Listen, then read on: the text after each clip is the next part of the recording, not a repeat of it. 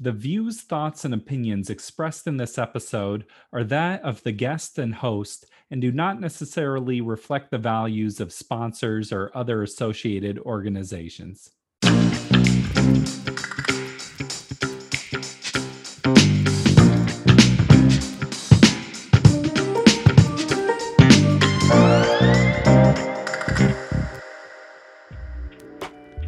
Welcome to the Parental Compass presented by Family Education and Support Services.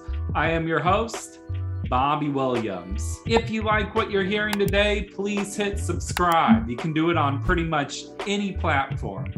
Or even better, tell a friend. School year, school's coming back. Oh boy. But we're still in a pandemic. Today, I am speaking with the superintendent of the Olympia School District, Mr. Patrick Murphy. He's returning to the show and he's bringing a lot of information with him. What I appreciate about Patrick Murphy is his willingness to get into the details of some of these hard questions. Even if you're not in the Olympia School District, what they are dealing with is universal. And I'm assuming they're coming to some pretty similar ideas. So there's a lot of great information you can take away with this one. Let's hear what he has to say. And thankfully, the vast majority of them do not become severely ill. Now, we do know that some do. And so, even though risk is going to be severely limited, it doesn't mean there's no risk. And so, how do we learn to live in a world where there is no such thing as no risk and operate schools in a way where there is some risk and do it in a way that is um, viable and allows us to do um, what we know is super important also from a health perspective, which is serving our kids in person in school every day. So again, it's that that balancing. And it doesn't surprise me that back in March of 2020 that we reacted the way that we did because it was a novel virus. We didn't know anything about it and we saw what it was doing to people that were health compromised and the elderly. And we took some pretty dramatic steps to, to you know, do some things to head that off, to lessen the impact on our healthcare system. And now we know a lot more and we're going to get different variants, like you said, as things go. And hopefully we can learn to live with this in a better way. Yeah. Well, you talked about, you know, it's been a year and a half we've been dealing with this more or less. And I know a lot of teachers from around the country. And one thing I'm hearing with schools that have already started is students are having a hard time adjusting to the social side, or they're a little harder for the teachers to read of, you know, are you understanding what I'm saying? Are you not? I mean, you're behind a computer for a year and a half what's happening to help students catch up on that level of just communication and being around peers and things like that? Yeah, uh, hugely important. It's a great point, Bobby, and it's been probably the single most important thing in our planning for opening this year. Uh, I think you and I talked last time. I mentioned we have an academic and student well-being recovery plan that's um, was approved by our board on June 1st. And and notice it's not just academics, it's student well-being. And so um, I mentioned that we have not been in person full time five days a week for a year and a half. I think something that was hugely important last year is that our students did get the opportunity to go to school. Yeah. So I, I think that the fact that we started out in a hybrid model where kids were going two days a week starting in February. And then by the time we got to late April, May, and June, we were going four days a week, albeit a little bit shorter day. So I, I think for those families and those students that chose to come to school in person last spring, that was a really important step um, because we had an opportunity to say, what would it look like with a mask on? How do you communicate? What does the lunchroom look like? How do I interact with my peers? And so that was really, really important that we had the opportunity to do that um, last spring in a capacity so that when we go back full time on September 8th, we've got an idea of what that's going to look like. But that being said, to your point, Bobby, there's a lot of things that we've done to prepare uh, to be more responsive to the social emotional needs of our students and our staff for that matter. Um, and one of the things that we did in our academic and student well-being recovery plan is we were really thoughtful about the application of funding that we got from the federal government. Mhm. So um, literally millions of dollars flew into the state of Washington from what they call ESSER dollars, which stands for Elementary and Secondary Urg- Emergency Relief Funding. And uh, it was really to address the academic um, learning that was delayed that we need to catch up on for students that missed it, but also the uh, social, emotional, and mental health and well-being of our students. I can't remember, Bobby, if we talked about this, but there's a lot of really important studies that have gone on over the last decade or so around how adverse experiences impact children's learning. Oh yeah, definitely. Yeah, so they call that ACEs, adverse childhood experiences. And then what they've done is they've done these studies that show that students that have had certain things that have happened in their lives, maybe it's abuse, maybe it's uh, a really tough divorce that their parents have gone through, maybe it's substances in the family, maybe it's the death of a parent. I mean, certain things that have happened, and they've done studies and show it really impacts their their ability to be successful in school. And the more adverse experiences a student has, the more likely it is that they're going to have negative outcomes in school, you know, dropping out or getting suspended or failing classes. The beautiful thing is, is that in the studies, they have found that certain treatments, for lack of a better word, or certain interventions actually can overcome those adverse childhood experiences and can actually help students be successful in spite of those things. What are some examples of that? Um, so uh, teaching, uh, deliberately teaching things in the school around self-regulation and and actually helping students to think think through what to do when they're feeling stress. And we know this helps us as uh, adults too.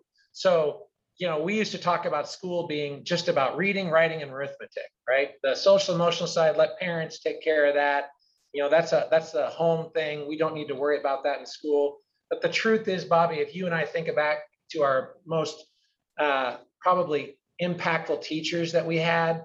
They knew that it wasn't just about reading writing and arithmetic. It was about forming relationships with students Yeah. knowing what's going on in their lives and and really responding to that you know when a kid's has their grandma die the night before you don't say i don't care about that. You're taking the math test today. When you really need to think through those things and how you support families um, and support students. Um, there there are lots of research out there about you know when you give students who are hurting themselves an opportunity to help somebody else it actually helps them. And so there's certain things that we can do in school to give students opportunities to be mentors to be peer helpers including those kids that are hurting themselves. I mean there's all there's all sorts of research that we've been doing training on with our teachers and our staff this year um, about really again taking care of the whole child so we can get to the academic side of things. Mm. so that that's exciting and we've hired on some additional staff to help with that. We're trying to keep our class sizes a little bit lower. We can't keep them you know super super small but if you have a little bit lower class size it allows teachers and paraeducators to have more one-on-one conversation with students. We've hired um, family liaisons at all of our elementary schools that are going to help all of our um, families that have crises that they're trying to deal with um, getting them hooked up with um, resources in the community, just talking through different ways to help them around things maybe around housing, getting medical care, things like that.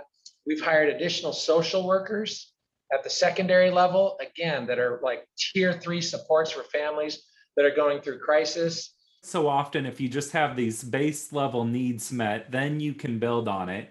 But if you're a kid where you're not sure if you're going to stay in your foster home or go to the next one, it's like, well, how are you going to learn algebra then? Or, you know, Yeah. you're housing insecure. How can you start building on your emotional well being? So that makes me happy to see that the school is considering that. It it also seems like a delicate balance of you have these standardized scores you want everyone to meet, but then you're also trying to meet everyone as an individual. You you mentioned like a baseline, and I think a lot of us have been in school, and it's it used to be something that was only in psychology classes, and and a lot of people didn't talk about it. But now it's like society in general knows about this whole idea of Maslow's hierarchy of needs, Yeah. right? That that you know, in, the, in that pyramid, you know, the very top, that idea of self-actualization, but at the very bottom, it's like you described, it's housing, it's food, it's shelter, it's uh, making sure that you're physically safe.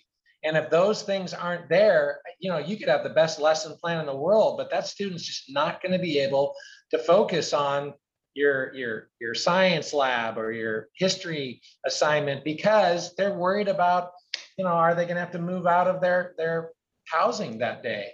And so I think you're spot on. And the fact is that um, you know about one in three families in the Olympia School District um, right now qualify for free and reduced lunch. Means they're living in uh, official poverty, and that's that that is those that actually have filled out the forms to qualify. We believe that number is higher because we know our feeder elementary schools are, are always higher than our middle and high schools, and those kids don't just disappear. They're just not filling out the forms when they get when they get up into those higher grades. Yeah. So I think you're spot on, and I, as I've said before, this isn't new. We've known this all along that um, really strong teachers and strong school environments look for the social emotional support of our students at the same time that they're trying to meet those academic goals. Because i don't want to dismiss those other things too. We are an academic institution. The olympia school district prepares students academically as well as socially and emotionally to pursue their post high school goals going to university going into the world of work going into the military. Guess what they all want no matter what they're going to do whether it's career or college? You got to be able to read effectively. You mm-hmm. got to be able to think mathematically. You got to be able to think scientifically. That's what we do. And so we want to make sure that we're not choosing one over the other. It's that we're doing both because you can't do both effectively if you ignore one you Yeah. know, Yeah, you talked about the teachers' mental health too. It's sort of like society just collectively is struggling a little more. What are you doing to keep the teachers and staff and just the whole team feeling solid through all this? Well, it's interesting. Summer is the time of professional development. It's the time of retreats. It's the time of a lot of planning. And uh, one of the, the through lines that I saw in all of the things that I've been participating in, Bobby, whether it was the retreat with the school board, whether it was meeting with my, my own cabinet and district level leadership, whether it was meeting with the principals, or even in the Whole Child Institute that we had last week with all of our teachers, it's starting with self care. Hmm. We can't be our best um, for the students and families we serve if we don't take care of ourselves. It's a cliche. I've used this before, but when you get on a plane and those oxygen masks come down, who do they tell you to start with first? Get your own mask on first before you help your child next to you, because you can't be your best uh, for those that you serve. So we're talking about um, a lot of those same things that our students need for our staff. So I want to go back to COVID for a second and just throw a concrete example and have you walk me through what's happening, what happens. Say I have a student and another kid in their class calls in the next day and they are COVID positive and my student was sitting next to them.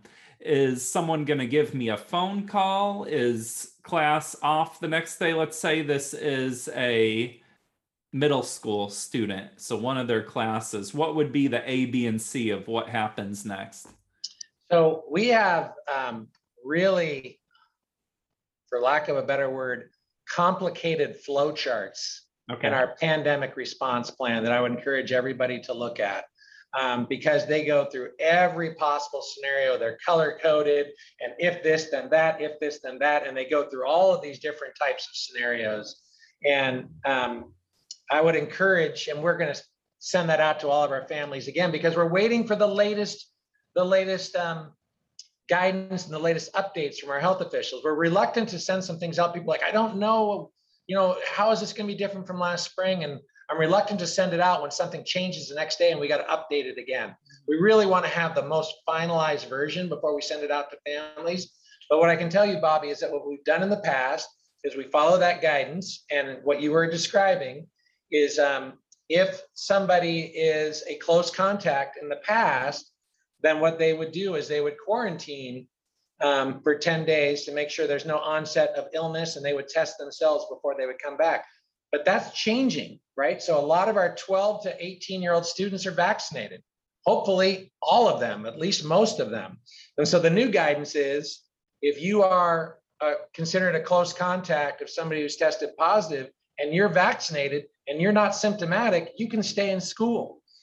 Um, but there is the possibility that, that they might change that a little bit and say you can stay in school, but we want you to go and get a, a rapid test after three to five days to make sure there is no onset of disease so that we can keep that going. That's a little tweak that I think is going to be into our flow chart.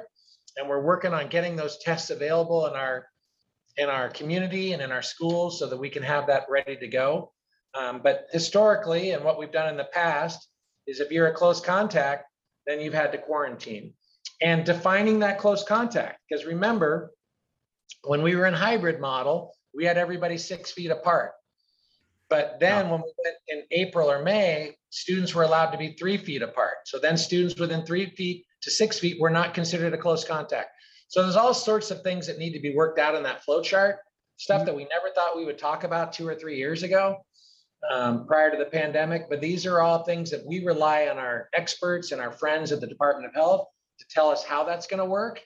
And then we follow that flow chart um, with our nurses and our health room and our principals at our schools. It's interesting how everything does keep changing. It was like one mask six six feet apart, two mask three feet apart. Like, well, what if I get three masks? Then can I be right next to someone? Or yeah, and you know what I think? I think sometimes that frustrates people, and they think it's people being um, wishy-washy or they're not being consistent mm-hmm. and they get frustrated and i'm i'm guilty of that too right i get frustrated I'm like gosh i thought i knew what the rule was and then the rule changes yeah. and we get you know we get upset about it but the reality is and i'm going to go back to what i said before bobby is this was a novel virus this was a novel coronavirus that we hadn't seen before and to think that we would learn more about it and we would change the way we approach it uh, is actually quite rational it makes sense mm-hmm. right the more we know about something the, the, the, we change it. You know, I think of like, and I hate to use sports metaphors, but when you're a coach and you're, you're, you're playing in a game and you're going against another team and you see they do things a certain way, you adjust your game plan. And you say, well, you know, if they're going to do that, we're going to do this. And that's kind of what's happening with this is, and I'm thankful for some of the changes. Obviously, I get frustrated. And at the same time, I'm like, whoo, Good, because like I said, we are going to be serving kids full time, five days a week in school this year because a lot of the things that we've learned. And and could that change down the road? Yes, of course it could. But I'm grateful that they looked at things and they said, you know what, six feet, as long as we're max masked up, we can move that to three feet. Because had they not done that, Bobby, we couldn't get kids in school all days, every day a week. So the adjustments that they're making, everything is a step in a direction where we're trying to get to a, place where we can um, mitigate the concerns around COVID, but serve students in person because we know how important that is to their learning and to their physical and mental health. We do a lot of screening in our schools that are not COVID related. We screen kids for COVID, or I'm sorry, we screen kids for uh, scoliosis. We screen kids for vision. We screen kids for hearing. If they're not in school, we can't do that, and we're going to miss really important things for students. So I'm, I'm grateful that they're back in school. And of course, the social emotional piece of being around their peers, being, you know, some kids don't learn well in this setting yeah. on Zoom. They need to be with the teacher in a classroom, especially our younger kids, you know, our kindergartners and first graders. They're remarkable. They're way better with technology than you and I were when we were in kindergarten and first grade, but they still need to be around their peers. And again, we have a virtual academy for those families that prefer that because of their own reasons for not bringing their students into school. Well, I said this on the phone when we were talking, but the schools are just a huge cog in society, and we need that cog to keep turning. So just thank you for all the hard work that you're doing. And I always appreciate your compassionate approach and attitude. And I think that's something that makes the Olympia School District a really special place. So uh, thank you for being here today and thank you for taking the time. Well, Bobby, I, I couldn't agree with you more about Olympia School District being a special place. And we have amazingly compassionate, uh, just highly skilled people in the Olympia School District that I'm proud to work with every day. And I'm grateful for community partners like yourself that help us get the word out. So thank you, Bobby. Thank you, Superintendent Murphy. if we can just get through this year, I feel like that is a sign that society is progressing. So stay healthy, stay safe. This has been the Parental Compass by Family Education and Support Services. Bobby Williams. We'll see you next week. Peace.